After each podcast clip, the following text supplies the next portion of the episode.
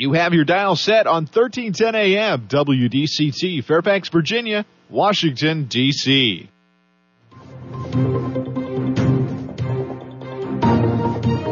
워싱턴과 미국 그리고 세계의 흐름을 짚어보는 라디오 워싱턴의 시사 토크쇼 워싱턴 전망대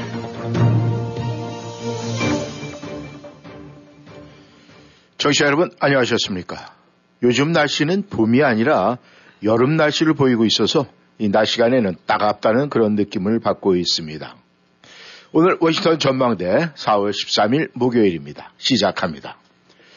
요즘 세상은 정보화 시대라고 많은 분들이 이야기를 하고 저희들도 그렇게 아, 알고 있습니다.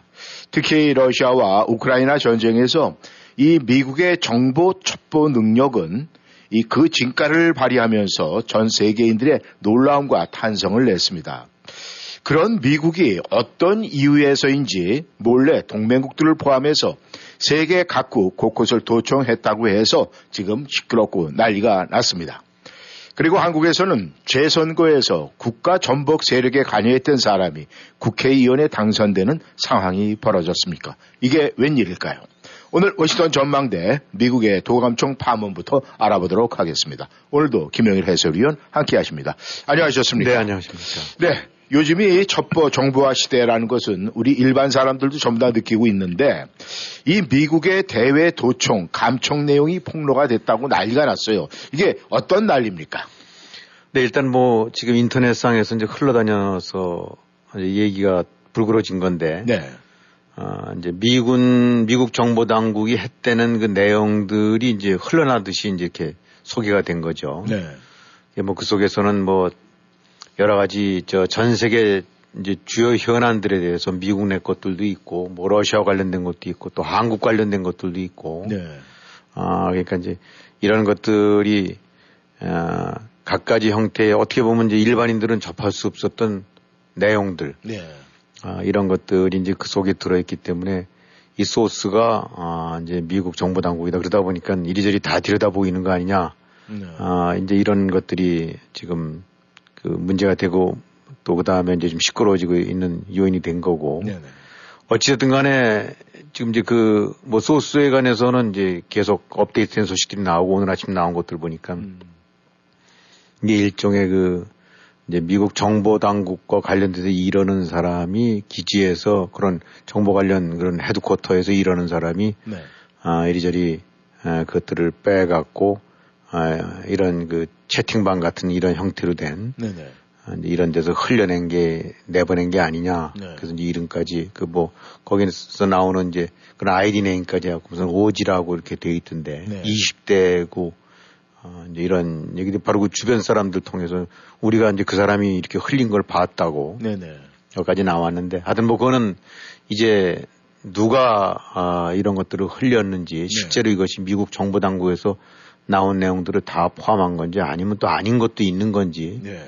아직 뭐 그런 점에 관해서는 여러 가지 단정 짓기는 어렵습니다. 근데 음. 어쨌든 간에 이제 미국 입장에서는 어, 여기저기 다 들여다보고 있는 것 같으네 이거 보니까 네. 어, 거기는 뭐 한국도 들어있고 그러니까 야 이게 뭐 어떻게 동맹국인 줄 알았는데 우리까지도 들여다보냐 음. 뭐 이런 얘기들이 나올 수 있는 거죠. 네. 그러니까 미국 입장으로 봐서는 참 약간 머쓱한 상황이고 마침 또 한국 같은 경우는 좀 있으면 이제 뭐 한미 정상회담도 있고 그런데 어, 이제 이 뭔가 뒤에서는 다 보고 있네라는 얘기를 몰랐던 얘기는 아니지만은 네, 예. 이런 상황이 전개되고 그래서 예, 전체적으로는 미국 내부에서도 뭐 어, 일단은 이제 그 색출이라고 해야 될까 누가 어떤 소스로 흘렸는지 네. 그 다음에 이제 또 동시에 이제 언급되고 있는 것은 이게 과연 진짜 미 정보기관에서 나온 것들인지 네. 또 아니면 또 역공작일 수도 있고 그런 거니까 이제 이런 부분들도 어, 그야말로 좀 시끄럽습니다. 이 미국 입장에서는 어쨌든 간에 곤혹스러운 상황이죠. 네. 아, 지금 이런 것들이.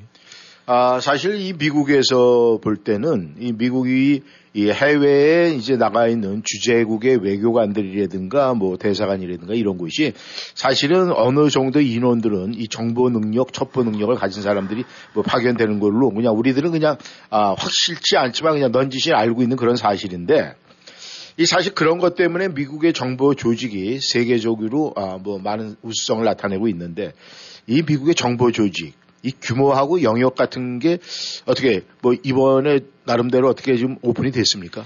네, 뭐 이제 외형적으로 영 연방 기관들 같은 경우는 이제 드러나 있죠. 그러나 네. 이제 최근에 드러난 것도 있다니까 이, 이 속에서 또 그 그림자처럼 behind 뒤에 숨어 있는 데가 있을 수도 있긴 하지만 네. 하여튼 외형적으로 드러난 거 보게 되고 나면 사실은 참 방대합니다.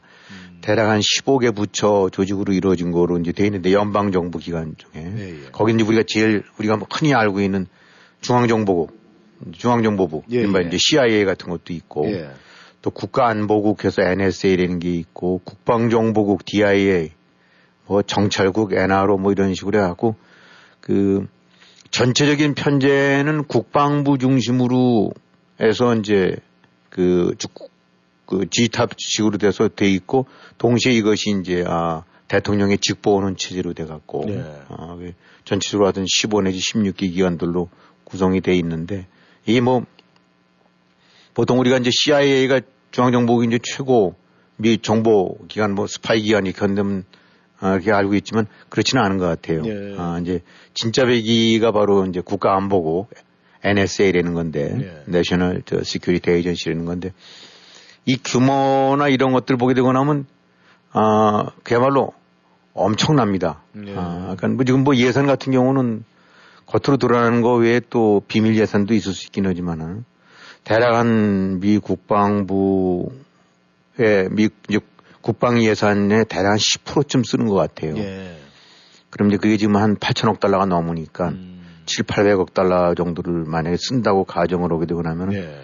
어, 거의 10위권에 들어있는 세계 주요국들의 연간 국방비가 뭐 300억, 400억 달러 정도니까 예. 어, 웬만한 나라 국방 예산의 두 배를 어, 정보 예산으로만 쓰는 거죠. 음. 뭐 인원 전체가 그 NSA 같은 데만 하더라도 어, 일단 드러난 것만 해도 한 3만 8천 명 된다는 것 같고 예. 거기서 한 기관에서 뭐 한 200억 달러 정도쯤 쓴다니까 뭐 3만 8천 명이면 우리가 영화에서 보는 것 같은 그냥 그 피상적인 형태의 이제 이른바 스파이 예, 예. 뭐 요원들 네네. 이 3만 8천 명이라면 뭐 한 기관 내에 예. 그러니까 미국 전체 정보기관 속에 들어있는 뭐 이런 사람들 같은 경우는 이 규모가 얼마가 될지 음. 어, 또 이렇게 공식으로 드러난 예산 외에 뭐 정보나 이런 걸 내면 기밀 이게 뭘 저기 드러나지 않고 하는 것들도 있을 거 아닙니까? 예. 또 각가지 기관 속에 아, 이렇게 적절하게 숨겨져 있는 예산들도 있을 수 있고 그러니까 네.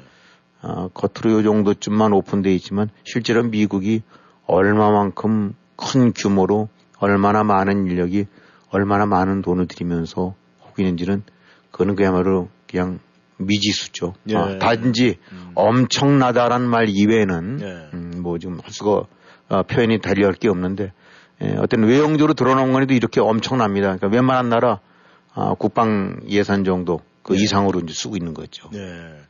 아, 우리가 이 정보 첩보 이러면은 일반 이 국민이나 시민들도 말이죠. 제일 먼저 떠올리는 게, 아, 사실은 뭐 김 의원님도 보셨겠지만 이 007 제임스 본드라는 영화, 이 정보 첩보 영화인데 말이죠. 그렇죠. 이제 많은 사람들은 정보 첩보 그러면 제일 먼저 떠올리는 게 일반 사람들은 아마 그 영화의 한 장면 장면들을 갖다 떠올릴 거예요. 그렇다면 이제 거기에서 뭐 정보 첩보전을 이루는 거 보면은 우리가 상상을 초월하는 이제 그런 아, 화면 구성이 굉장히 많은데 이 미국의 정보 수집 이런 모든 능력을 갖다 많은 사람들이 이 007 제임스 본드 그 영화와 비교하는 사람들이 굉장히 많더라고요. 그렇죠. 예.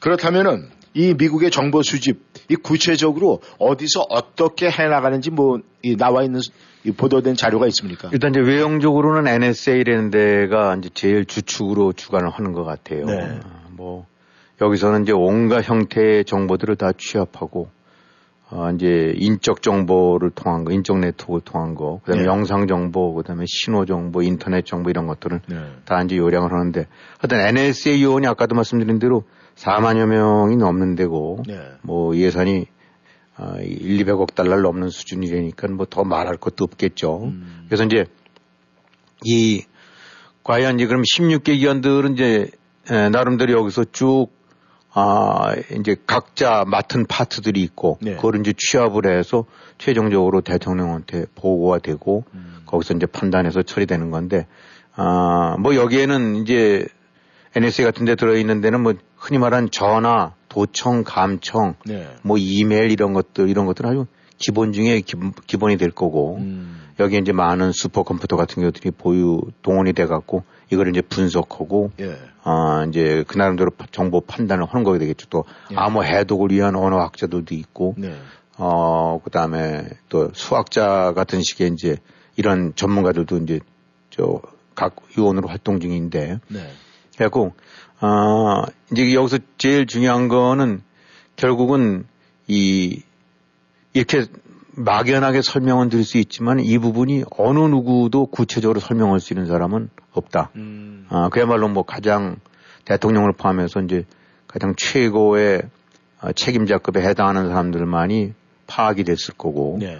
또 그것도 뭐 무슨 장관이라서 다 아는 것이 아니라 음. 미국 장관이라 하더라도 네. 아, 또 제한된 선에서만 파악하고 있으니까 그야말로 극히 극소수 일부만이 전체 조직의 규모라든가 역할, 활동 이런 것들을 네. 아는 거고 또 이, 이분 설령 대통령이라 하더라도 일일이 요원들에 관한 걸 파악할 수 있는 것도 아닐 거고 하여튼 아, 이렇게 해서 좀 그 많은 보도를 하면서도 과연 어떤 식의 내용들이 이 지금 내막에 관해서 뭐가 있는가를 봐도 잘 나타나질 않아요. 그러니까 예. 그냥 전체 규모 뜬구름 잡기 식으로 이 정도의 몇십만 명 정도 정보 관련된 사람들이 한 400만 명 정도 있대는데 네. 그 400만 명이라면 사실은 어 웬만한 나라 그 국민 전체 그렇죠. 수랑도 맞는 예, 건데 예. 그러니까 뭐 그 부분들이 이제 군에 혹은 정보기관에 종사하고 있는 사람들도 있고 민간 회사 같은 데서 이제 음. 이번에 이제 문제가 되고 있는 것들 같은 경우도 보게 되고 나면 아, 이 상당수 저 지난번에 이제 스노우등 같은 경우도 네. 일종의 이제 아웃소싱 했던 데 쪽에서 음. 나온 거고 이번 같은 경우는 이제 좀 더 봐야 되겠습니다. 그러니까 아, 이 정보의 어, 저, 어떤 식으로 얼마만한 규모 이런 모든 것들이 그냥 둥그름 잡기 식으로 음. 그냥 막연하게나만 나타나 있지 네. 구체적으로 어떤 채널을 통해서 어떻게 얼마만큼 이런 부분들은 사실은 이 자체가 어, 그냥 어, 뒷 이렇게 해서 그 누구도 파악하기 어려운 네. 그런 상태가 아닌가 싶어요. 네. 아, 이 조금 전에도 제가 잠깐 어, 말씀을 드렸었지만 이 영화라든가 이 소설이라든가 이런 거 보면은 이 사실 주제 내용이 흥미를 이 돋구는 게 이 스파이, 이중 스파이 뭐 이런 얘기거든요. 네. 그렇다면은 이 미국에서 그 400만이라는 많은 사람들이 이제 그런 게 종사를 하고 있는데 사실 그 중에 아, 양쪽의 이중 스파이 역할을 하는 사람도 분명히 있을 겁니다. 하지만 그게 드러나지는 않아서 그렇지만 아마 그런 데서 생기는 문제가 아닐까 생각을 하는데 그렇다면 이 미국의 이 정보 수집 능력 이것이 이제 가장 이 중요한 문제인데 이 지금 나와 있는 어떤 모든 걸 봤을 때 어느 정도의 능력, 어느 정도의 수집 능력이 있다고 보십니까? 그러니까 이제 지금 이제 드러난 것들을 이렇게 취합을 해보게 되고 나면 이제 아까 말씀드렸던 이제 NSA가 이제 가장 어, 중추적으로 하는 데인데 네. 그냥 우리가 영화에서 나타난 거 보듯이 그렇게 하는 것 같아요 실제로. 네. 어, 이게 지금 일단은 가장 중요한 것이 도청과 감청이죠. 음. 어, 뭐 이거를 일일이 사람 통해서 하는 것도 물론 있긴 하겠지만은 네. 지금 뭐 다들 셀폰 갖고 있고 또 얼마나 많은 인터넷이라든가 이런 걸 통해서 정보들을 말들을 주고받겠죠 주고받지 않겠습니까? 예, 예. 아 근데 이제 결국은 이런 엄청난 양의 정보 교류와 통신 이런 부분들이 이제 이것이 도청 또 이제 감청이 되나 봐요. 네. 이를 위해서는 이제 아, 그야말로 우주에서부터 저기 바다 밑까지 다 장비들이 동원된다네요. 우주의 쪽에서는 첩보 이송들 네. 최소한도 150개 정도 이상을 첩보 이송을 사용해서 음. 이제 하나의 우주에서 네트워크 형성돼 있고 네. 그다음에 지하 케 이제 해저 케이블 바다 속에서는 음. 그다음에 수, 이런 걸 통해서도 다 역시 지상 더 말할 것도 없고 네. 저기 심해 바닷속까지 해갖고 예, 뭔가 이제 오가는 아, 이런 류의 이제 전자 신호 혹은 네. 이런 메시지 이런 걸 통해서 이제 이걸 다 듣고 그래서 이제 신호 인식을 해갖고 그러니까 각종 전화, 팩스, 텍스트 보내는 거, 이메일, 네. 아, 그다음 무슨 모든 종류의 금융 거래, 어쨌든 전자적으로 오가고 있는 것들. 네. 를 모든 이런 통신들을 하루 평균 최소 30억 건 이상씩은 감청을 한다니까 네. 이게 뭐그 양이 얼마나 엄청난 건지 사실 감이 안 오죠. 네. 예, 뭐 기지 같은 경우는 보게 되고 나면 그야말로 전 세계 다 퍼져 있어요. 저기 아프리카까지도 있고 음. 유럽 쪽에 있고 호주 쪽에 있고 그 다음에 동남아에도 있고 남미 쪽에도 있고 예. 어 그러니까 이제 각가지 지상 시설물의 위성 그 다음에 지하 저기 저 수준까지 해갖고 예. 이제 기지국이 있고 어 이제 이런 걸 통해서 수집을 해서 이제 분류들을 하는 거죠. 예. 근데 이제 아 예를 들어서 이제 그런 것이 이제 어떤 방식으로 되느냐. 그, 그, 그 무수하게 많은 사람들 이 하루에 30억 건씩이라고 낸다고 하면 뭐 저기 저 인구 같은 경우를 한 7, 80억이라고 정도 본다고 그러면 그 중에서 뭐 애들도 있고 저기 저 아프리카에도 있고 뭐 이렇게 안 한 그 그런 건 관련 없는 데는 그렇죠. 많을 거 아닙니까? 예. 한 30억 건이면 대략 뭔가 전화기 들고 하는 사람들은 다 예. 이론적으로 들여다볼 수 있다는 얘기인데 음. 그럼 이 뭐 몇십억 명을 다 들여다보느냐 그게 아니라 이제 일종의 어, 빅데이터 같은 식으로 분석들을 하나 봐요. 네.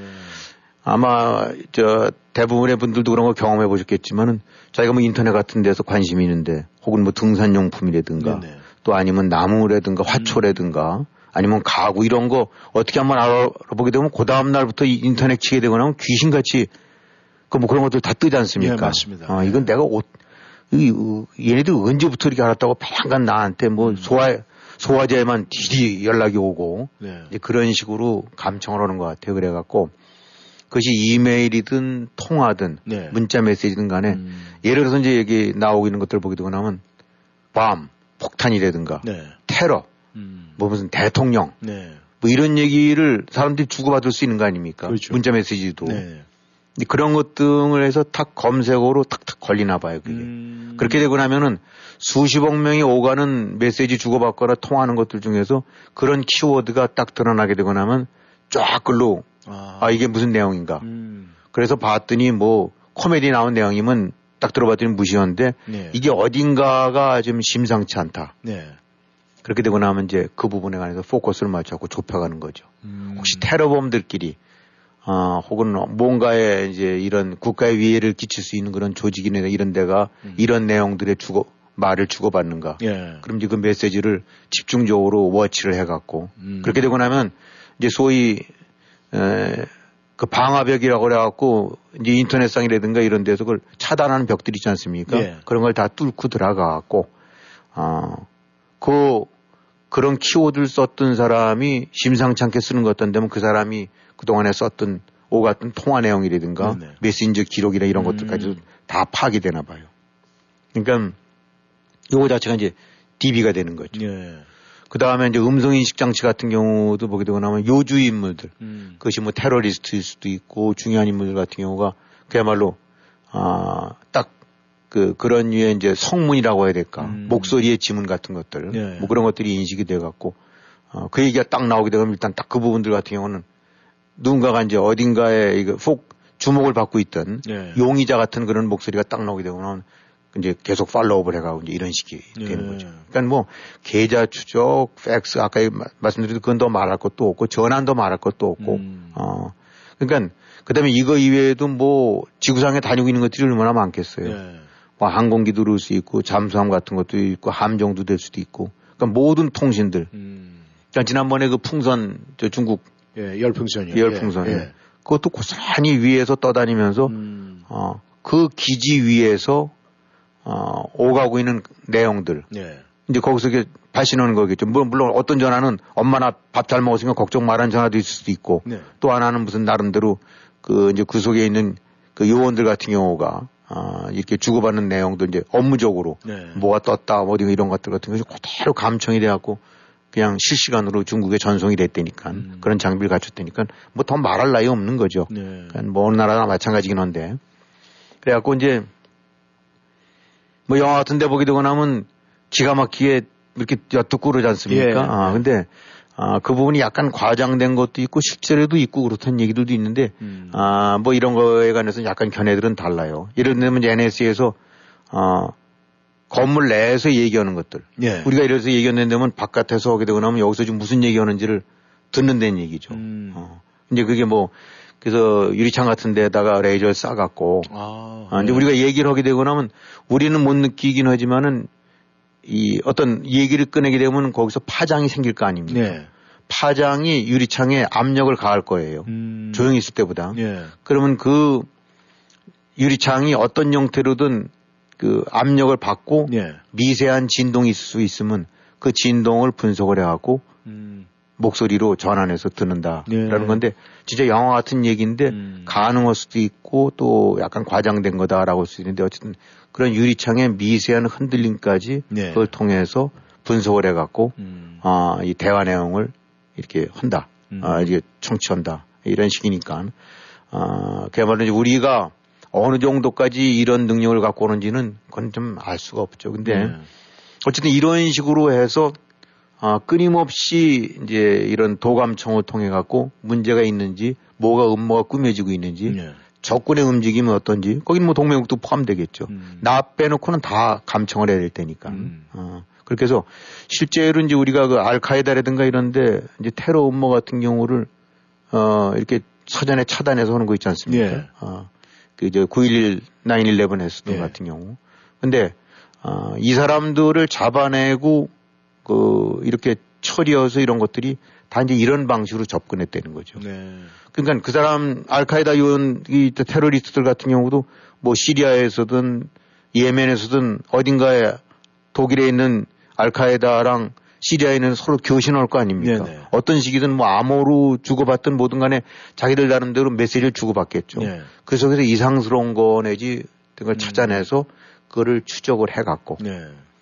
아, 그래서 이제 그 발신지가 어디인지, 그 다음에 그것의 아이디가 뭔지, 음. 그럼 실제 인물이 뭔지, 음. 이런 식으로 해갖고 이제 알카에다 요원들 같은 경우가 아, 9.11 이후에 대략 한 80% 가까이가 추적이 돼갖고 음. 체포됐거나 아니면 경우에 따라서는 피살도 됐고, 예. 어, 그래서 한 처음에는 9.11 때만 해도 한 4천여 명 정도 되는데 한 몇백 명밖에 안 남았대요. 예. 이것이 다 이제 이런 형태의 어프로치를 통해서 어, 이 문제의 인물들 내지 소스를 이제 잡아내는. 예. 그러다 보니까 뭐 전방위적으로 진행되는 것 같아요. 이미 이제 음. 그 전에 저 스노우던 때 보도됐던 얘기인데 네. 어, 전 세계 주요 국가들 어, 다 도청을 하거나 감청을 try를 하는 거죠. 네. 예, 뭐 프랑스도 대상이 될 거고 음. 일본도 대상되고 물론 뭐 러시아라든가 아, 뭐 중국 같은 데는 더 말할 것도 없겠죠. 그만큼 네. 이제 보안 장치를 하긴 하겠지만 어쨌든 귀를 기울이고 들으려고 노력을 하지 않겠어요. 네. 그래서 이제 스노든 때 나왔던 얘기 보게 되고 나면 전 세계 국가 한, 한 30 몇 명의 어, 이제 몇백 명의 전화를 계속 감청해 왔고 이제 거기서 그때 나왔던 것이 메르켈 당시 메르켈 총리 예, 예. 어, 한 10년 넘게 쭉 전화 같은 경우를 쭉 들어왔었나 봐요. 네. 야당 대표 때부터. 네. 그러니까 뭐, 어, 또, 이제 이래서 정부 청사 이런 것도 말할 것도 없겠죠. 그러니까 음. 각국에 파견되어 있는 이제 이런 그 공간, 예. 아, 이런 데에는 사실은 뭐건 다 서로 마찬가지죠. 뭐 러시아 대사가 여기서 무슨 골프 치러 온 게 아닐 테니까. 음. 그죠. 어떻게 해서든지, 아, 그 정부 청사 음. 같은 데라든가 주요 이런 데들은 다 이제 도감청 대상이 되는 거고. 예. 그러니까 이제 러시아에서 이제 모스크바 주재 미국 대사관 같은 거 지어 짓다가 이제 멈추게 했었었는데 예. 그거 당연히 건물 질때 러시아 인부들이나 이런 데서 얼마나 많은 도감청 시설을 집어넣겠습니까? 음. 그러다 이제 중지시켰죠. 예. 아, 그래갖고 모든 자재와 인력, 아, 이 기술자 이런 것들을 다 이제 미국서 음. 들여다 했는데 딱 그것도 아, 부담스럽고 그러니까 딱 어느 층 같은 경우 이탁 특수하게 이제 그 차단한 고방에서만 일을 하지 나머지들은 음. 이제 일을 안 한다는 거죠. 예. 왜냐하면 얼마인지 러시아가 들여다보면서 온갖 형태로 도감청을 할 테니까. 그게 이제 이 중에서도 이번에 같은 경우도 뭐 한국 같은 경우 이제 국가안보실 네. 아, 우크라이나 무기 지원 같은 경우 네. 어, 이런 식의 연관돼 갖고 오 같은 내용들이 들어 있는데 결국 이제 이런 방식으로 해 갖고 미국 입장에서는 관심이 갈 만한 나라, 아, 관심이 갈 만한 사람, 네. 아, 기관 이런 것들을 좌우지간 어떤 형태로든 접근할 수 있으면 하여튼 해 갖고 네. 어, 도청과 감청 어, 이런 식으로 이제 정보 수집을 하는 거죠. 예. 어, 그래갖고 자체적으로 분석을 해서 이제 판단하는 거니까 이게 뭐 정보 수집 능력이 어느 정도냐는 그야말로 지금 뭐 설명되는 부분들 같은 경우는 음. 언론에 보도됐던 극히 일부분일 거고 예. 진짜 신출기모라는 식으로 뭐 듣는 기술이 있을 수도 있고 음. 또 그렇지 않을 수도 있긴 하지만 어쨌든 그 막막하기 짜 사실은 따져보고 된다고 하면 어디 저기 중동의 어느 나라가 뭐 뉴욕을 폭파하려고 준비 중에 몇 명이 준비 중에 이거 사실 찾아낸다는 게 음. 지금 뭐 나인원 같은 경우도 정보기관들은 뭐 했냐지만 그 정말 그, 그 사막에서 뭐 저기 바늘 찾기지 음. 그 무수한 정보 속에서 꼭 집어내갖고 쉽지 않찬 그 시, 쉬울 리가 없지 않습니까? 네. 그러니까 하루에 30억 건, 40억 건 이런 거는 그 무수하게 많은 거를 훑고 다니다가 어딘가 낌새가 이상한 거를 음. 찾아내서 거기서 끊임없이 팔로우를 하다가 진짜 배기로 찾아내는. 음. 그래서 빛나덴 같은 경우도 그런 방식으로 해갖고 몇 년에 걸쳐서 쭉 봤더니 어딘가 낌새가 이상하다 해서 좁히고 좁히고 하다 맨 나중에 저기 빛나덴 사는구나 라고 음. 파악하는 거니까 이런 과정을 거치는 거죠. 네. 어, 그러니까 어, 물론 어, 파악하는 것보다 놓치는 것이 훨씬 많겠습니다만 어쨌든 미국 이런 조직 속에서는 이 방대한 조직과 첨단 어, 어떤 이런 기술 같은 것들 을 이용해서 이런 류의 정보 수집이 음. 오늘도 과거에도 앞으로도 어, 계속될 거고 그렇게 진행되어 왔다 이번에 아주 극히 일부분이 네. 전부 진짜인지 아닌지도 또 약간 애매한 점도 있긴 하지만 이제 그것이 드러난 거죠. 네. 저희가 요즘에 이 가상의 세계에 살고 있다는 것은 분명히 맞는 것 같습니다. 아, 그리고 뭐 이건 좀 뭐 우스갯소리지만 이 중국에 주재하고 있는 이 미국의 이 외교관들 100%가 이 거의 도청, 감청 이 미행을 아, 당하고 있다. 그런 경험이 있다. 이렇게 얘기를 하는데 그런 분들이 또 그런 얘기를 해요. 그래서 자기네들은 아, 그렇게 해외에서 근무를 하면서 후리, 돈 안 내고 경호원을 고용하고 있다. 그러니까 치안에 대한 뭐 미행을 하고 있으니까 그런 일을 당할 일은 없지 않습니까? 그래서 그런 농담의 소리도 나오고 있는데 이 보통 일반적으로 이 각 나라들이 자국의 안보라든가 국방 이런 것 때문에 아, 자기 나라 외의 외국에 대해서 이제 정보 수집 뭐 이런 걸 많이 할 텐데 이 미국 외에도 세계 여러 나라들이 정말 정보 수집을 할 텐데 어떻습니까? 그 부분에 대해서는. 그건 당연한 얘기죠. 어, 네. 뭐 모든 나라가 눈에 불을 켜고 한국도 북한에 대해서, 북한도 한국에 대해서, 네. 일본에 대해서, 또 일본도 한국에 대해서, 음. 아, 지금 청와대 아니면 대통령실에서 무슨 얘기하고 있는지 네. 들을 수 있다면 안 듣고자 하겠어요. 네. 한국인들 백악관에서 얘기하고 바이든이 하고 있는 얘기를 들을 수 있다는 데 그러면 와인하시죠. 그렇죠. 단지 그럴 여력들이나 능력이 안 됐기 때문에 음. 눈에 불을 켜고 오는 거지. 그러니까 여기서 지금 뭐 미국이 곤혹스럽다라고 얘기하는데 뭐 우리가 미국서 살고 있어서가 아니라 그건 가장 기본 중에 기본이죠. 네. 국가와 국가 간에 어떻게든지 상대방의 국가에서 주요 기관들, 주요 인물들 통해서 어떤 형식으로든 의사결정에 영향을 미칠 수 있는 혹은 정책에 영향을 미칠 수 있는 이런 것들을 네. 감청 안 한다거나 도청 안 한다는 거는 그거는 그야말로 미친놈들이죠, 그게. 음. 그럼 한국의 뭐 중앙, 저기, 저, CIA는 왜 존재하며, 음. 아, 또 한국도 마찬가지 아닙니까? 네. 어. 그 왜, 그 사람도 그게 그 일인데. 네. 아, 그러니까 왜 뭐 이 동맹국이나 이런 것들 같은 경우는 그런 면을 봐서는 그냥 그, 저, 그야말로 나이브한 아, 유아 같은 얘기고 음. 다 하죠 서로. 단지 이제 능력의 차이는 있긴 하겠죠. 근데, 네.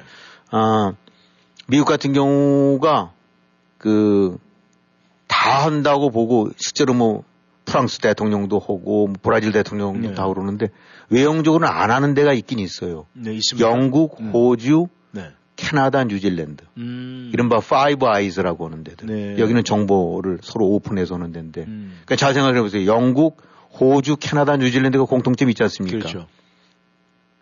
이 4개국, 그러니까 이 미국까지 포함해서 이제 파이브 아이즈라고 하는데 음. 이 4개국에 대해서는 서로 도감청을 안 하고 있다는 것이 policy로 되어 있는 것 같아요. 아. 그리고 오히려 이제 이들 파이브 아이즈 국가들은 아, 이제 수집된 정보를 서로 네. 그 같이 공유하고 음. 하는 거니까 그런 측면으로 봐서는 이제 미국이 많은 동맹과 뭐 일본도 어, 동맹이 돼 있고 예, 예. 한국과도 뭐 피를 나눈 동맹이라고 느끼긴 하지만 이 차이가 나는 거죠. 음. 성골과 진골 차이가. 음. 그러니까 이제 한국이 넘겨받는 여러 가지 그 북한 관련 정보 예. 이런 것들도 아, 이 파이브 아이즈급에 속하는 이 다섯 나라끼리 주고받는 것과는 예의가 안 되는 거죠. 네. 그러니까 이제 그런 측면에서는 이 파이브 아이즈 국가들 같은 경우는 네. 아, 미국과 같은 그런 그, 그 어떤 그냥 어, 서로 나란 다르긴 하지만 최소한도 예. 어, 이런 측면으로 봐서는 그냥 한 배를 탄 사람들이라고 음. 봐도 되는 것 같아요. 그래서 호주에도 위성 추적 기지가 있고 파인게비랜드가 있고 예. 뉴질랜드에도 있고 음. 물론 영국도 있고 캐나다에도 있고 이제 캐나다 쪽에서는 주로 그 소련의 북부 지역 음. 이런 데를 쫙 훑으나 봐요. 영국은 유럽 쪽도 훑고 있고 음. 그다음에 아프리카 이런 데 커버하고 있고 그다음에 러- 영국 쪽에서는 러시아 서부 지역죠. 예. 그다음에 호주는 동남아 지역죠. 네. 그다음에 서아시아 지역하고 뉴질랜드는 태평양 서부 지역. 음. 그러니까 미국은 미국대로 하고 있는데 미국과 같이 공조를 해갖고 미국의 눈길이 미치지 못하거나 멀리 떨어져 있는 데들, 어, 이런 데들을 쫙 해갖고 자기네들끼리 쭉 해서 주고받고, 음. 어, 그 남대로 판단을 같이 하고 그런 거니까 이, 이 어떻게 보게 되고 나면 진짜 백이 미국의 동맹은 사실은 믿, 믿을 수 있는 동맹은 이 네 나라라고 보고 있다고 음. 봐도 되겠죠. 네. 아, 다른 나라들은 다 이해관계를 같이 하고 있긴 하지만은. 음. 그래서 결국은 최고의 정보를 서로 나눠서 보고 네. 서로 쉐어하는 데가 이게 진짜 믿을 거 아닙니까? 그렇죠. 그리고 그 전에 이제 문재인 정권 때 같은 경우는 미국이 안 준다고 그랬잖아요. 네. 이거 어디로 넘어갈지 모르니까. 음. 김정은이 한테 갈지 모르는 거니까. 네. 아, 그런 측면에서 이제 훨씬 등급이 아래라고 봐도 되겠죠. 네. 아, 그렇기 때문에 아, 뭐 미국이 동맹국을 훑었다? 예, 그거는 그냥 그야말로 애들 같은 소리죠. 다 음. 하죠. 영국도 미국 와서 아, 지금 같은 나라 이제 외형적으로 어떨지 모르겠지만 음. 프랑스도 미국 들락날락거리면서 어떻게든지 온갖 정보에 귀를 기울이려고 할 거고 음. 독일도 그럴 거고 뭐 러시아 같은 경우도 이미 알려진 대로 어, 거긴 뭐 연방 통신 정보 이런 데셔야 그냥 10만 명 넘는 요원만 음. 그런 데들이 쫙 해서 그야말로 똑같은 식으로 음. 비밀 레이더 기지, 위성 이런 것도 통해 갖고 미국을 타겟으로 혹은 중국을 타겟으로 전 세계를 타겟으로 해서 역시 오고 있고 중국도 똑같이 아, 이 방대한 조직이랑 인력이 운영되면서 해외 정보 뭐, 뭐 나와 있는 지금 많은 그 인적 정보 네트워크들이 다 사실상은 스파이들 역할을 하는 거 아니겠습니까? 예. 뭐 미국 CIA만 들어가서 하는 것이 아니라 여기 나와 있는 많은 중국 관련 네. 러시아 사람들 같은 경우도 다 어, 알- 암암리 그런 역할을 하고 있다고 음. 봐야 되겠죠. 그러니까 그런 측면으로 봐갖고는 어느 나라든지 음. 눈에 불을 켜고 어 그러니까 이제 결국은 실력은 과거에는 이제 경제력, 군사력 이런 부분이 있지만 지금은 이제 정보력 아닙니까? 네. 사실 우리도 정보를 파악하고 있다는데 그러면 야 내일 모레쯤 뱅커브 아메리카가 어떻게 될지 몰라 그러면 야 그걸 사라 혹은 주식을 팔아라 해서 음. 그냥 하루 아침에 달라질 수 있는 거 아닙니까? 그렇죠. 아, 네. 바로 그것이 이제는 과거와는 달리 정보를 쥐고 있는 음. 아, 내가 바로 강국이고 어, 파워가 되는 거니까. 그러니까 뭐 서로 국가 간에 이런 걸 주고받고 어떻게든지 눈에 안 보이는 그 첩보전 벌이는 거는 네. 그건 당연지사죠. 어, 그러니까 그런 측면으로 봐갖고는 아, 뭐 어느 나라든 그러니까 이제 아, 이런 것이 스노든 때 문제됐을 때 이제 의회에서 왜 이런 뭐 어떠냐 이러고 그랬더니 사실 이 의회도 그게 별 말을 안 해요. 왜냐면 뻔히 아는 거니까. 네. 아 그럼 그 정보 저 취합을 안 하게 되고 나면 뭐가 어디서 어떤 음모가 어떤 무기가 개발되고 있는지 모르는 거 그걸 깜깜하게 앉아 있는 것은 그야말로 그 나라가 그 기- 저기 긴 자기 해야 될 소임을 그 방치하기는 아닌 네. 그런 거 아닙니까? 아 그러니까 당연히 하는 걸 알고 있고 그 대신 걸리진 마라. 음. 그러니까 결국은 다 한다. 대신 걸리지 마라. 조금이라도 티를 내지 마라는데 이번에 이제 조금 티가 나왔다라고 봐게, 봐게 되겠죠. 예. 그러니까 전 나라가 모든 나라도 한다고 시- 생각하시면 됩니다. 네. 어쨌든 이번 사건으로 해서 미국이 강하다라는 것을 다시 한번 아, 좀 살며시 지금 이 보여준 것 같은 그런 느낌이 드는데 근데 이- 이제 문제는 말이죠. 이번에 폭로된 이런 내용들이 이제 신빙성이 있느냐 없느냐 이제 그게 중요하거든요. 어떻게 보십니까? 네, 그래서 이제, 아, 뭐, 이 나온 정보들 갖고 어떤 것들 보게 되고 나면은 약간 이제 원론적인 것들도 있고 네. 애매한 것들도 있고 또 그냥 그 뭐 이렇게 정보라기보다는 그런 분석 같은 것도 있을 수 있고 그러긴 네. 한데 일단 외형적으로 정보 미 정부라든가 이런 데 같은 경우는 상당 부분이 좀 이상하다. 이거는 뭐 우리가 생산한 것이 아니고 네. 포맷도 다르고 음. 또뭐 한국 같은 경우도 이제 한국 관련 정보 오픈된 거 이렇게 본다면서 그래 뭐 이거는 아닌 것 같다라고 얘기를 하는데 음. 지금 지- 이제 가장 그 뭐 업데이트된 소식 보게 되고 나면은 그 뭐 20대 뭐 젊은이 뭐 무슨 정보 관련했던 사람이 이렇게 해서 소셜미디어에 올린 거 부분들 나오는 거 보게 되니까 흘러나온 건 맞는 것 같아요. 근데 그러면 굳이 뭐 그러냐라고 되고 나면 또 근데 이- 물론 이걸 갖고도 이것이 요런 형태를 띈 고도의 어떤 아, 이 일종의 역 정보전이다라고 음. 할 수도 있고 뭐 첩보나 정보라는 것이 어, 일종의 그럴듯해 보려면 진짜 배기도 좀 흘리고 예. 역정보도 흘리고 해서 음. 혼란스럽게 만드는 거 아니겠습니까? 그렇죠. 아, 그래서 이제 그렇게 얘기 나오는데 그저 짐작컨대 네. 아, 어떻게 보게 되고 나면 한국인들, 일본인들, 들 이게 좀 속으로는 불편할지 모르긴 하지만 네. 뻔히 아는데 네. 이거 갖고 물고 늘어지면서 멱살잡이 할 수 없는 거고 음. 그러다 보려면 할 수 있는 얘기가 이거 아닌 뭐 일부는 그런 것 같은데 아, 또 상당 부분 아닌 것 같아 음. 그러면서 이건 서로 saving face가 아닌가. 네. 그러니까 야 우리도 알아서 이 정도 선에서 저거 할 테니까 음.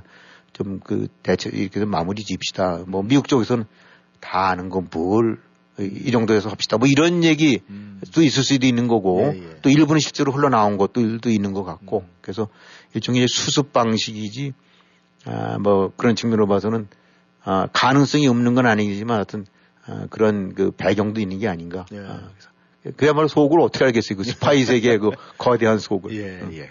청취자 여러분께서는 오늘 워싱턴 전망대 아주 스파이 전쟁 이야기 듣고 있습니다. 흥무진진하시죠? 전하는 말씀 듣고 다시 돌아오겠습니다. 부동산 상담은 빠를수록 좋고 많이 할수록 유익합니다. 교포사회와 30년을 함께 해온 태평양 부동산은 역사와 전통으로 신뢰를 만들었습니다. 주택매매, 렌트, 관리와 커머셜 거래까지 주점하시고 무엇이든 문의하세요. 특별한 거래의 기술과 전문성으로 고객에게 다가갑니다. 부동산 상담, 빠를수록 좋고 많이 할수록 유익합니다. 703-266-3828 부동산 관련 무엇이든 물어보세요. 703-266-3828 태평양 부동산 팬데믹으로 힘든 지금 비즈니스 오너를 위한 정부 tax credit 놓치지 마세요. 비즈니스 오너 누구라도 신청 가능한 ERC loan이 아닌 정부 tax credit입니다. PPP 받아서도 신청 가능한가요? COVID 동안 매출이 올라서도 신청 가능한가요? 어떤 업종이라도 신청 가능한가요? 네, 가능합니다. 지금 전화하셔서 ERC 전문가에게 문의하세요. 714-714-7942 714-714-친구42 본인이나 배우자, 자녀분이 메디케이드 자격을 잃으셨나요? 그렇다면 스마트 보험으로 연락주세요. 스마트 보험에서 메디케이드 자격 상실 및 변경에 따른 모든 보험 문제를 무료로 친절히 상담해드리고 적절한 건강보험을 찾아드립니다. 스마트한 고객들의 스마트한 선택, 스마트 보험 703-639-0882 703-639-0882 스마트 보험으로 전화주세요.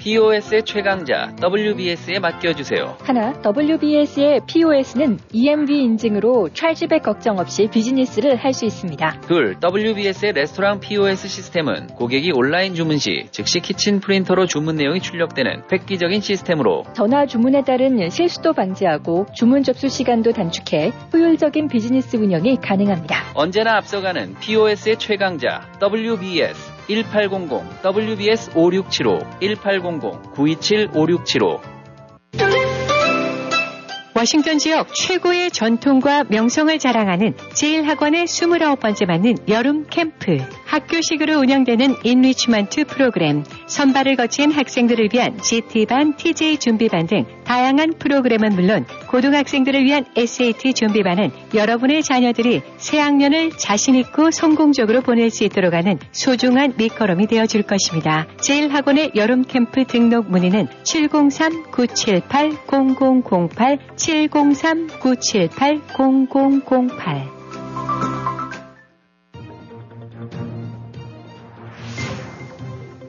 여러분은 지금 라디오 워싱턴 그리고 미주경제신문 대표인 김용일 해설위원과 라디오 워싱턴 콘텐츠 본부장 이구순이 진행하는 워싱턴 전망대를 함께하고 있습니다. 전하는 말씀 듣고 다시 돌아왔습니다. 청취자 여러분께서는 워싱턴 전망대 함께하고 계십니다. 네, 한국 소식입니다. 국가 전복 기도 세력 출신이 국회의원이 됐다. 이거 시각한데 이 문제 어떻게 보십니까? 네, 얼마 전에 그 뭐 전주인가 그 지역에서 국회의원 저 이상직 뭐 민주당 의원 관둔 거. 네네. 그 자리를 이제 메꾸는 식으로 재선거가 있는데 그 진보당 출신의 강성이라는 사람이 이제 국회의원으로 당선이 된 것 같아요. 네. 근데 이제 진보당이라는 것이 우리가 잘 알고 있는 그 이석기. 네. 어, 이 폭력 혁명으로 어, 대한민국에서 북한식 사회주의 실현을 목표로 했다. 네. 어, 이런 걸 해갖고 체포들이 됐고 그 다음에 이 이제 그 통진당 자체를 그 당시 이제 헌법재판소 위원 정당이라서 강제 해산시켰던 네네. 그후 후예들 네.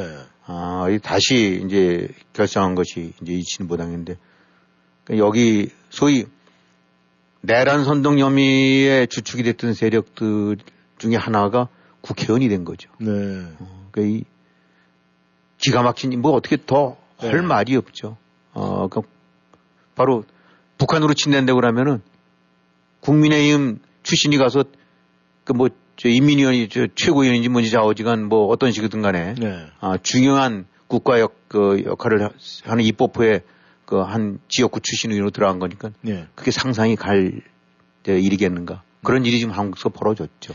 근데 이번 이 내용을 보면 말이죠. 이게 지금 여러 가지가 참 문제가 되는 게 물론 이 더불어민주당에서 어 자당 그 소속 국회의원의 비리 때문에 이것이 이제 국회의원이 사임이 됐고 그 자리에서 자기 보궐선거를 하는데 자기네들은 그 문제 때문에 출마를 안 하겠다 이렇게 결정을 했는데 그래도 이것은 뭔가 좀 이 석연치가 않아요. 냄새가 납니다. 왜냐하면은 이게 결국은 더불어민주당에서 좌파 세력이 의회 진출을 도와준 거나 마찬가지거든요. 그렇죠. 그렇다면 여기에 대한 분명한 리스크는 있을 것 같은데 그 부분에 대해서는 어떻게 생각을 하십니까?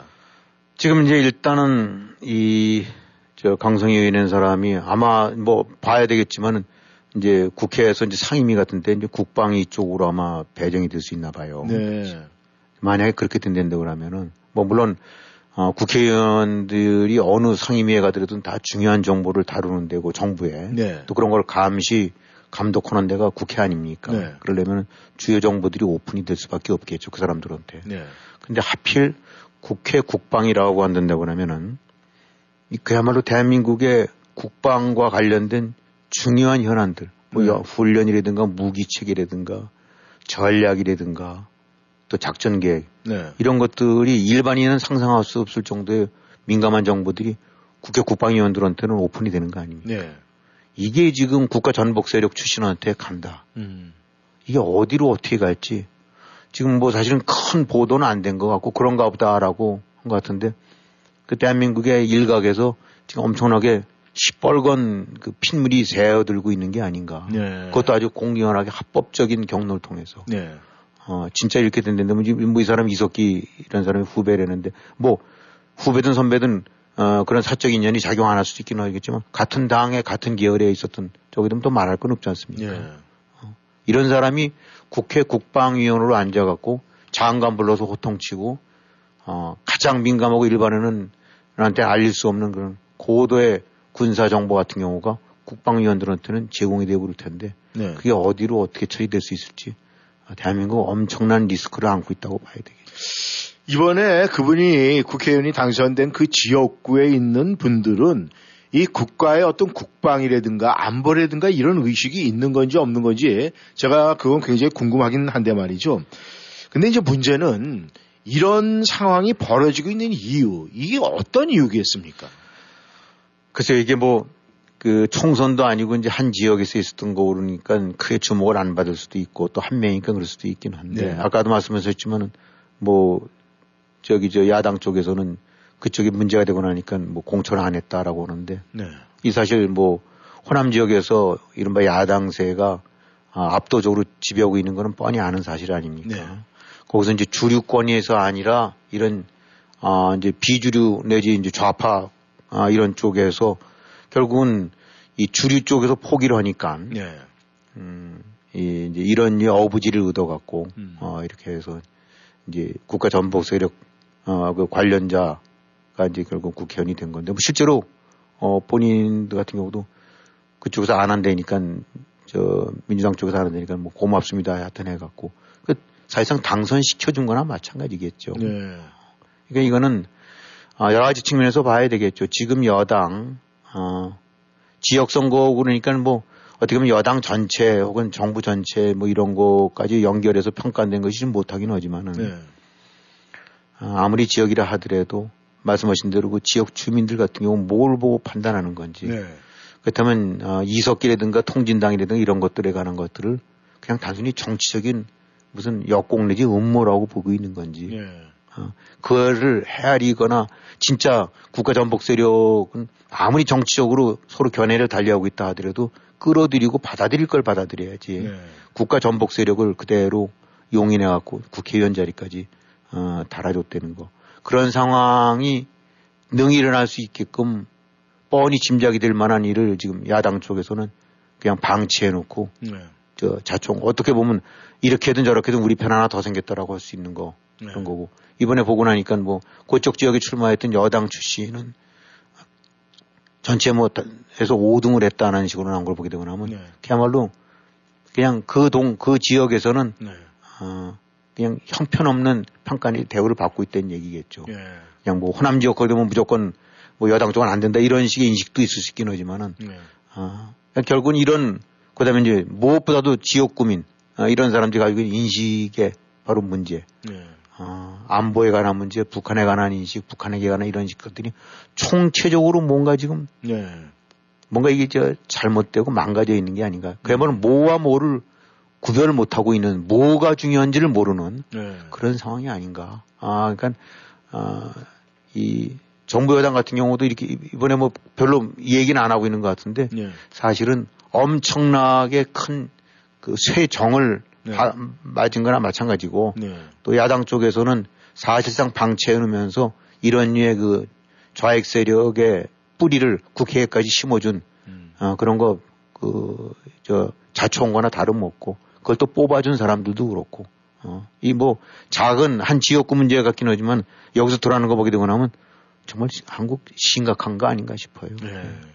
아, 물론 뭐 그런 얘기 나오더라고요. 뭐 1년짜리 국회의원이기 때문에 뭐 별 문제 없다. 이러는 스스로 자의하는 그런 얘기가 나오고 있는데 그 상징성이 문제지 그 연수는 문제가 아닐 것 같은 그런 생각이 듭니다. 그런데 이런 와중에 말이죠. 지금 정부 여당 윤석열 정부 지지도가 사실 지금 헤매고 있어요. 바닥을 기고 있습니다. 이 문제는 정치적으로 어떻게 보십니까? 근데 얼마 전에 이제 그 여론조사 나온 거, 갤럽인가에서 한 것들 이렇게 보게 되고 나면은, 자, 자, 우리가 다음번 선거 때, 아, 이 지금의 정부를 어떻게든지 힘을 주게끔 밀어보겠다, 아, 라고 하는 사람들이랑, 네. 아, 안마해도 정부 시원찮으니까 견제를 해야 되겠다. 네. 아, 그런 식으로 해서, 아, 저기 야당 후보 쪽이 많이 당선 돼야 되겠다. 사람이 네. 50%라는 거예요. 음. 그 다음에, 아, 정부가 힘을 받을 수 있게끔 그쪽을 지원해야 된다라고 하는 사람이 36%. 네. 그러니 아 뭐 딴 거 다 떠나서 지금 이재명 아 뭐 민주당 자체가 잘못 그 자체는 저 야당은 존재해야 되고 진보 세력 존재해야 되는데 이재명과 더불어서 하는 행태들 보게 되고 나면 네.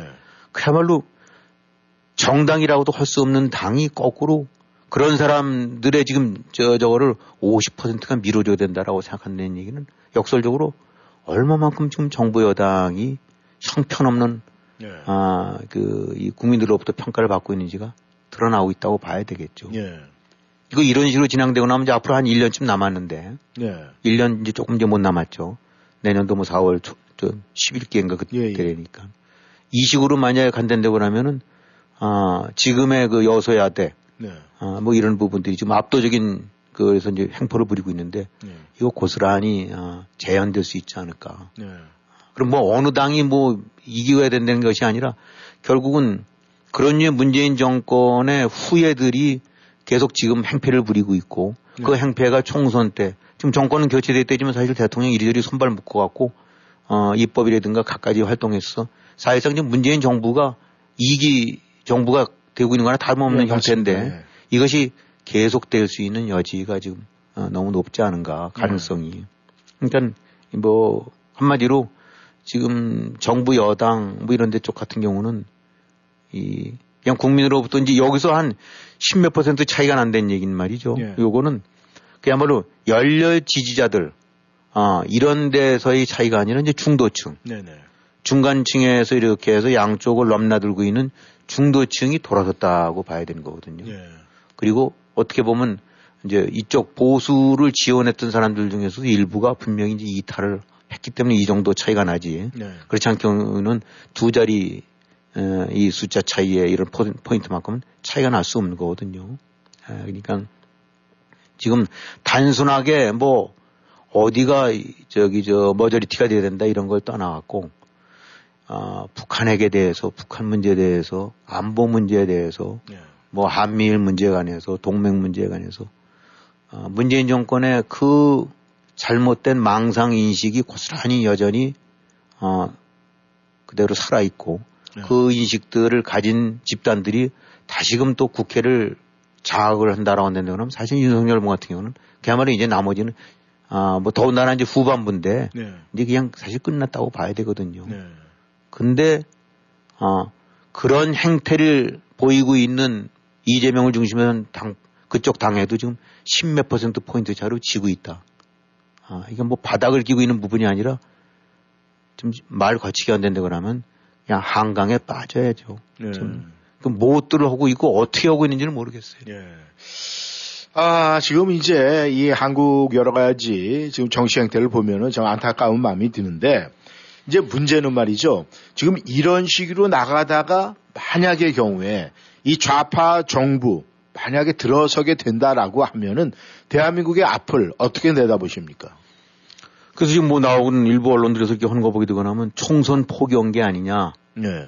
아, 이 식으로 가다가. 네. 어, 그 다음에, 그 다음에 그러면 총선은 지더라도 다음에 대선 이기면 혹시 뭐 이런 생각을 하고 있는지도 모르긴 하겠다라고 네. 하는데 지금 어쨌든 간에 여당 쪽 내에서 이렇게 하는 것들 을 보게 되고 나면은 아, 이게 지금 얼마만큼 상황을 심각하게 인식하고 있는지를 모르는 게 아니야. 네.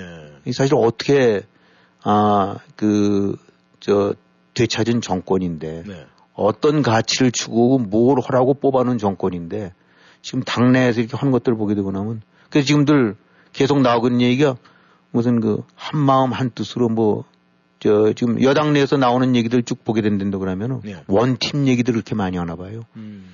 정부와 여당이 원팀이 돼야 된다. 예. 아, 뭐 틀린 말은 아니죠. 정부와 여당이. 근데 이 원팀이라는 거는 이 사실은 그 얼핏 보면 그럴듯해 보이긴 하지만은 어, 정당도 그렇고 정부도 그렇고 그거는 스스로 굉장히 그 활동 영역이라든가 안목을 좁히는 거거든요. 네. 어, 이 정당 같은 경우도 끊임없이 많은 형태의 이견, 어, 그런 성분, 네. 아, 이런 것들이 그 합쳐져 갖고 왜냐면, 왜냐면 어차피 나라라는 거는 이런 사람도 있고 저런 사람도 있고 이 생각 저 생각 다 그런 거기 마련이거든요. 네. 한 가지 색깔, 한 가지 보이스를 낼 수가 없는 것이 정당이에요. 네. 그런 것들 다 흡수하고 그 속에서 걸러내고 그러면서도 중추적으로 될 수 있는 큰 가치를 그 밀고 나가는 것이 정당인데 네. 지금 보게 되고 나면은 원팀, 아, 뭐 이렇게 해서 사실 뭐 저 저 당대표 경선 과정에서 뭐 누구를 지원해서가 아니라 무슨 저기 저 이준석, 네. 나경원, 네. 그다음에 또 오늘 어제 보니까 그 홍준표 뭐 네. 시장인가를 또 이렇게 당 상임 고문해서 어 저 쫓아냈대는데 네. 뭐 홍준표라는 사람을 무슨 지지해서 그런 의미가 아니라 어쨌든 이준석, 나경원, 홍준표, 안철수가 범 그 문재인 정권과는 가치를 달려는 사람들의 모임 아닙니까? 그렇죠. 그럼 그것들이 아, 그 나름대로 다 이 흡수되고 또 담아야 돼요. 네. 그 가운데에서 그래도 우리가 지향할 바는 이게 아닙니까? 나야지 그걸 쳐내기 시작하게 되고 나면은 네. 예. 근데 이제 그나마 뭐 당 상임위에서 했던 데면 홍준표 사람이 갖고 있는 그 나름대로의 어떤 그, 그 역할이라든가 가치도 있을 텐데 그것도 잘라낸 거 아닙니까? 음. 그러니까 이런 식으로 자꾸 쳐내고 잘라내고 그것이 원팀이냐. 원팀 제일 좋은 원팀은 통일주국민회의였죠. 네. 원팀 제일 좋은 팀은 김정은이에요. 음. 아, 99.99%가 찬성하는 그런 사회나 그런 정치책인데 그야말로 거기는 원팀 아닙니까? 예. 원팀이라는 얘기는 끝났다는 얘기랑 똑같은 거예요. 음.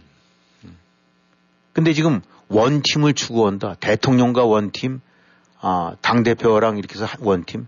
그거는 쭉 그냥 나래비 서서 글로 그 뭐 90도 꺾는 조폭이랑 뭐가 다르냐. 네.